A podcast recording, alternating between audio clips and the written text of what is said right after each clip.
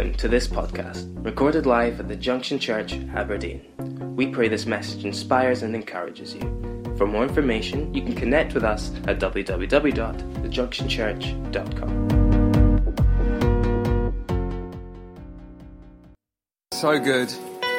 You know, when you spend time in the presence of God, it, um, it kind of blows the schedule. And, uh, um, you know, every church runs has a run sheet, right? You, who's doing what. It, it helps to create uh, a list of order and, and make sure that nothing gets forgotten.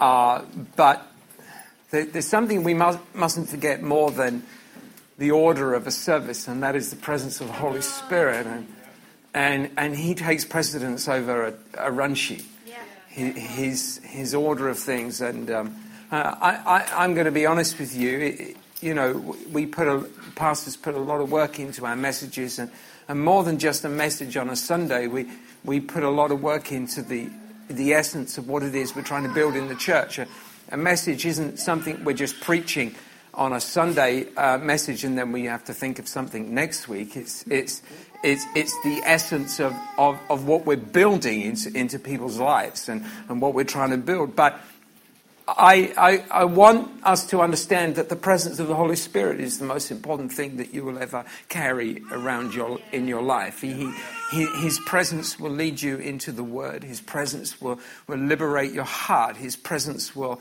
will, will, will take and challenge every aspect of your thought life and your, and your thinking.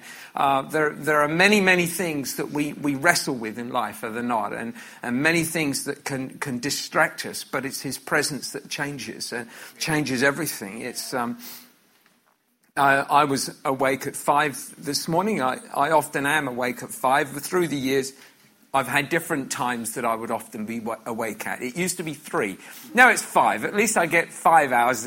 Uh, I, you know, we've often been going to bed just, just before midnight. It's not a good time to go to bed. Eleven is a better time, or ten thirty is even better, for, particularly for me. I, uh, I, am not a night owl at all. I'm fairly useless when it comes to evening times. And uh, uh but. Um, just for various reasons, uh, people coming and going and, and etc. That uh, it's around more closer to midnight. So, so I, I woke up at five, and, and then it's kind of it's how am I going to get myself back to sleep again? Because I start thinking and. Uh, uh, and but this um, this prayer came in my heart, and as I'm just resting in the Holy Spirit and just speaking to God, and um, and, and I just started speaking this: Your kingdom come, your will be done on earth as it is in heaven. And, and, it, and it became a prayer that, that as I was praying, it's, it's been as actually during worship, I was still singing it. In my heart, I was still singing it. Your, your kingdom come, your will be done on earth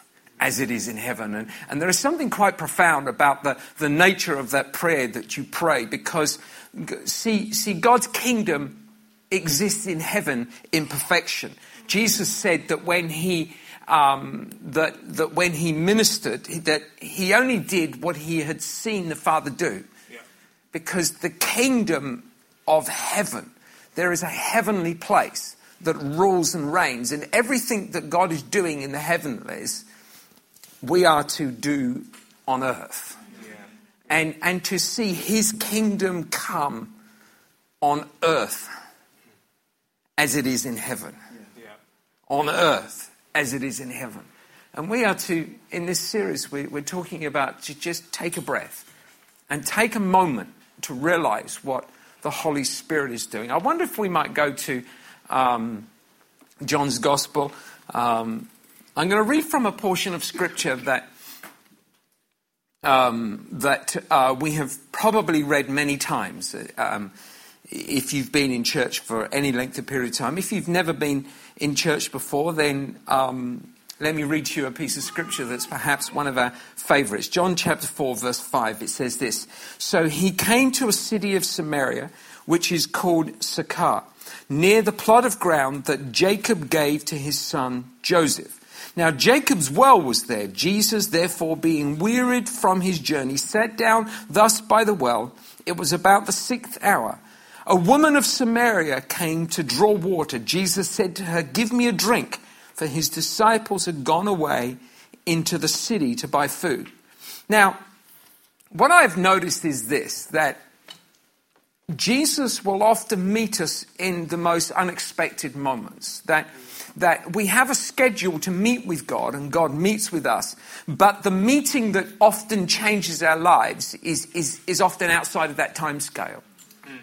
It, it's when we're doing things that we um, are doing every day.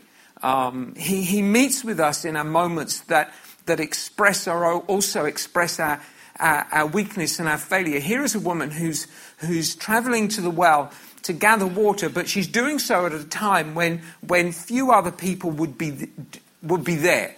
Um, because of her lifestyle, she's a woman who is, um, uh, has a reputation. She, she has to go uh, to the well uh, to avoid the other women, probably because um, she may have gathered up some of their husbands at various times. and to go at that time may would cause some some fractious moments. So so she goes at a time when nobody else would be there, and she goes to gather water. And so, in the gathering of water for her, that is an expression of her own life failure. Because to go and gather water at the well at that time, that, yeah. that action reveals everything about her decision making in her life and expresses her failure. So just going to get water is the, is, is the, it's the highlight of it. It probably all other moments in her life, she can sort of crowd it, just shut it out and just get on with life. But have you noticed there are certain things that you do that are just seem on the surface to everyone else quite normal, but when you do them, it triggers a response of your own weakness, of failure, your fear. There are certain things that you can do, you end up or you find yourself doing that that bring a flash in your heart, a, a recognition in your mind of past mistakes, of internal fear, of, of failures that, that kind of echo in your brain. Have you noticed that? That, mm. that just everyday things. And you see, it's when, when, when this woman came to the world, Jesus came to meet her in that moment. And that's the moment that, that Jesus comes to, to meet us. And, and when he comes to meet us, he comes to ask something of us that actually on the surface to everyone else seems reasonable, but to us is unbelievably unreasonable. because he asks of us the very thing that expresses that our own failure, that reveals our own heartache, that, that, that exposes our own fear. And he says to this woman, please, will you give me a drink?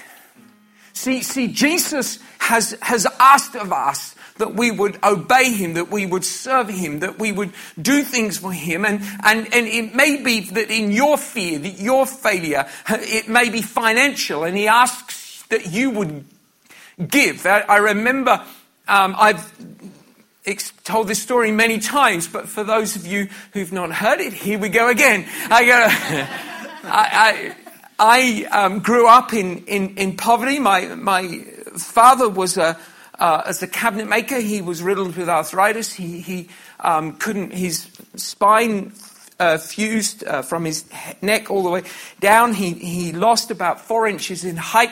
Uh, and um, he, it meant that he was very slow. He also wasn't a particularly good businessman. Not that he, he wasted any money. He was very he was very cautious with the money. He just couldn't price a job. He was he he would just say something would take a week, but it, when it would take a month, and, and uh, he would get only a fraction of the amount of money. He also undervalued the, his skill set, um, and, and so he would sell things for products way under what they should have been sold for. And, and, and with all of those combinations and the fact that he was a very stubborn, very strong, uh, physically very strong and able to just keep going on through all of his pain, we didn't earn a lot of money. And, and, and I lived on second-hand clothes um, not just second hand, they were probably fourth or fifth hand, and, and um, my feet would go through my shoes before we, we got new ones. And, and, um, and so, so, the, so that was the kind of the environment. You, you grow up in that environment, it, it affects your thinking about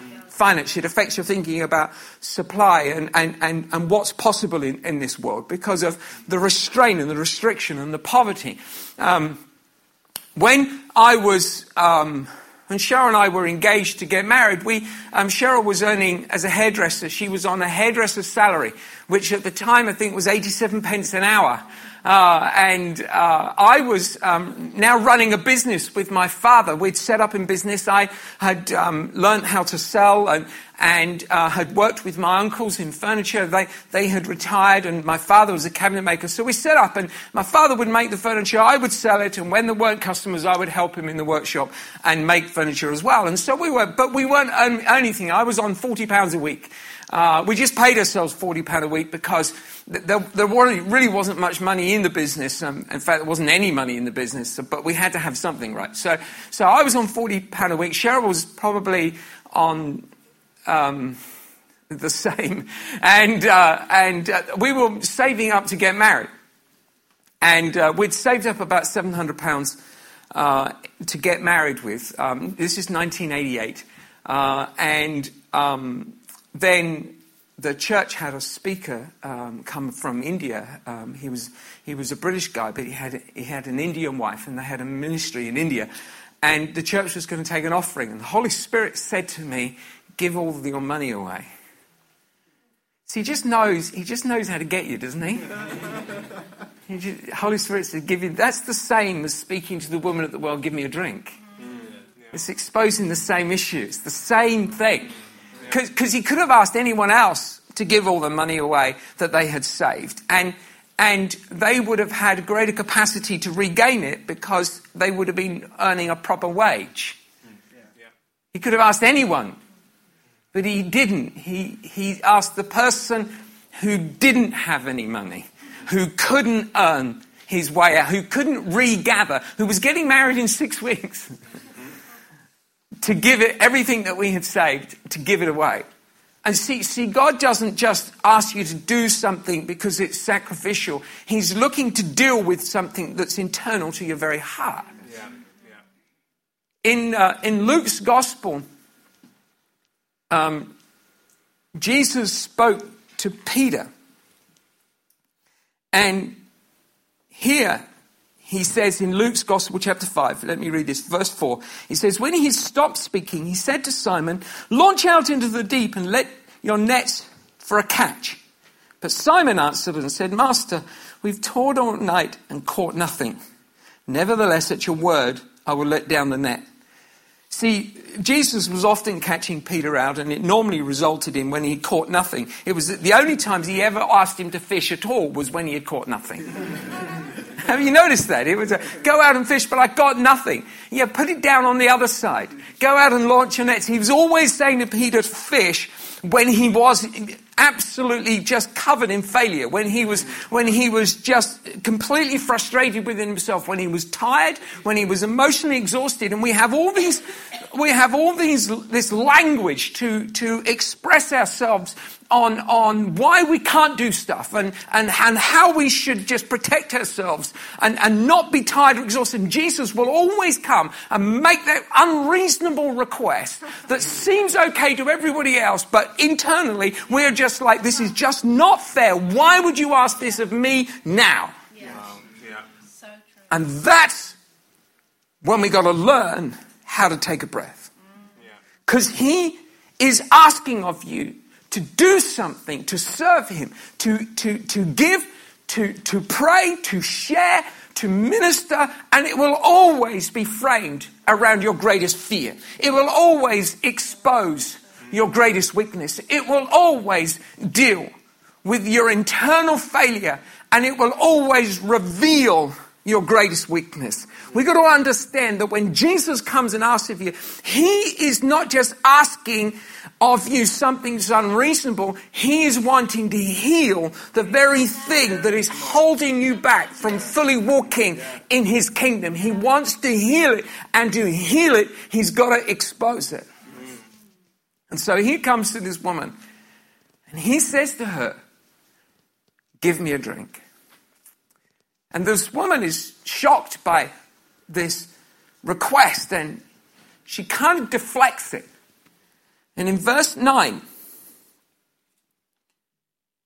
verse 9, It says this, woman of Samaria said to him, How is it that you, being a Jew, ask a drink from me, a Samaritan woman? For Jews have no dealings with Samaritans. Jesus answered and said to her, If you knew the gift of God and who it is who says to you, Give me a drink, you would have asked him, and he would have given you living water. Now, here's the amazing, this, this is extraordinary. See, here's the healer that's healing the sick. Here's the savior that's saving the world. Here is the, here is love making a way through the turmoil of our own making and healing hearts. See, see this is Jesus coming with a request, but at the same time giving you the answer and how to deal with it. Yeah. You see, with every request comes a burden that we place upon ourselves and how to fulfill it. True? If there's ever any request, whenever anyone asks you for help, we all like to think that we would be willing helpers to help. But there are often moments when you're asked for help when, when the burden for help is so great you don't know whether you can fulfill it. Maybe it's because you don't have time. Maybe you're emotionally tired. Maybe it's because you're skill set is just not capable of fulfilling it. Maybe you would feel that you would, in helping, you would get in the way. Maybe you, you let them down. So there are many moments that when you, when somebody asks something of you, the burden that comes upon you is so great. But Jesus says, cast your burdens unto me, for my yoke is easy and my burden is light. I don't think any of us ever really get that. All right. I don't think any of us ever really get. In, in my experience of ministry over the years, I've discovered that, that I've found very few people who really walk in that true revelation. For my burden is easy. How does it go? My yoke is easy and my burden is light. And yet I, you know, we, here we are, we, minister, we're pastors, we oversee churches across Scotland. Uh, Cheryl and I, we're, we're, we're, going off to Malta soon because we have the burden of ministering to a church in Malta. it's so hard. so we have pastors and ministers that we, we minister to within the INC network. Um, and uh, we, we were just up in Thurso last week with Pastor Andrew Katrina, and, and what an extraordinary time just, just ministering and, and the breakthrough that they've had in their churches. It's just that everyone we met there was saved in, saved in that church. It was just extraordinary seeing people, they're getting people saved every week, people of all walks of life, of, of, every trouble you could imagine. And here they are just receiving Jesus and getting healed. And, and there we are. So, so so I carry this burden, right? And, and, you know, but that's my story. Your story is entirely different, but it's still got burdens, right? We, we, we know how to carry burdens. And we always find ways of managing that, how we carry them. Maybe we, we just say, uh, I just need to take time out. Right? We find a way of dealing with it. But Jesus comes with a different answer. He said, If you knew who was asking of you, See, this is the problem that we have. Jesus is asking something of us, but we don't know who it is that's asking. We say, well, it's Jesus, but we don't know him. If we knew him, we would know how to respond. Are you with me here? If we knew him, see, Jesus said, if you knew who was asking of you, you would ask me. Now, that doesn't make any sense at all. and this is the paradox of the kingdom. God is asking us to do something quite natural. He's asking us to do something which is entirely natural. But he says to this woman, if you knew who was asking you to give a drink, you would ask of him and he would give you living water. In other words, if God has made a request from you, your response is, Jesus, I need your living water. Please will you give me your living water? Not, yes, Jesus, I'll just do whatever it is that you want me to do. And then carry the burden yourself and feel the weight. I have seen too many people crumble and crash under the burden of trying to do the ministry, trying to obey Jesus and getting miserable in the process. The kingdom of God is not miserable. Jesus said, My yoke is easy and my burden is light. Yet somehow we find the yoke isn't easy at all. It's the most complex, troubling thing that we've ever managed to do is trying to, how do you become a Christian and live a Christian life in a secular world? How do you balance that between church life and work life and family life? How on earth do you tithe in a recession? How do you, how do you do that? that? That's not easy. And Jesus said it's easy. And we're going, where in the world is it easy? And then he says, my burden is light. Well, I'd hate to feel a heavy one.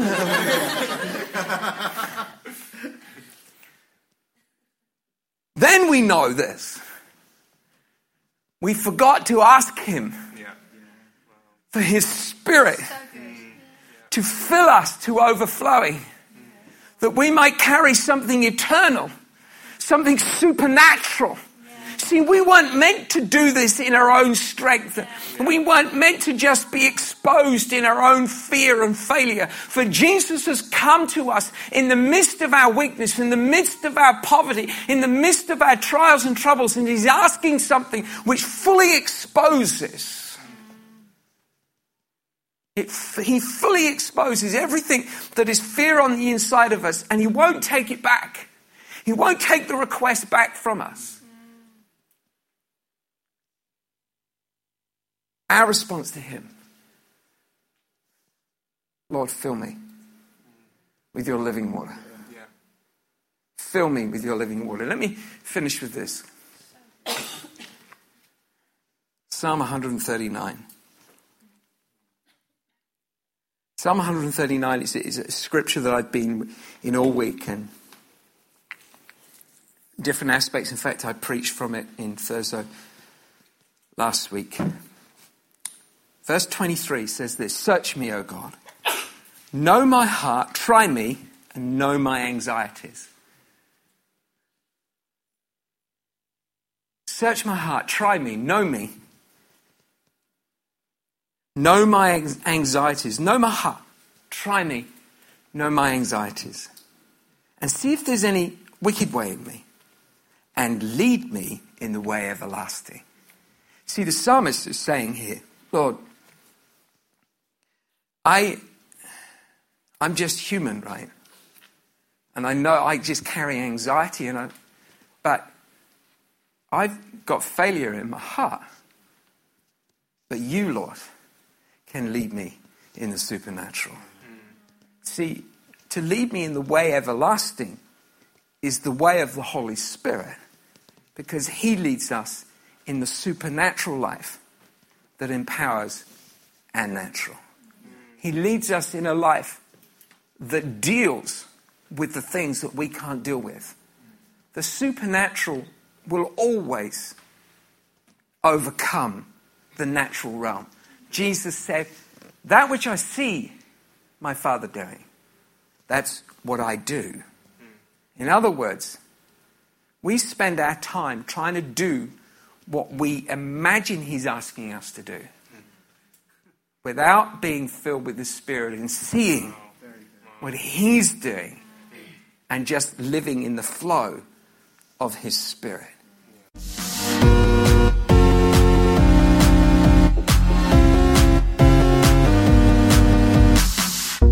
Thanks for joining with us. For more information about events, service times, and how to connect with us, visit www.thejunctionchurch.com.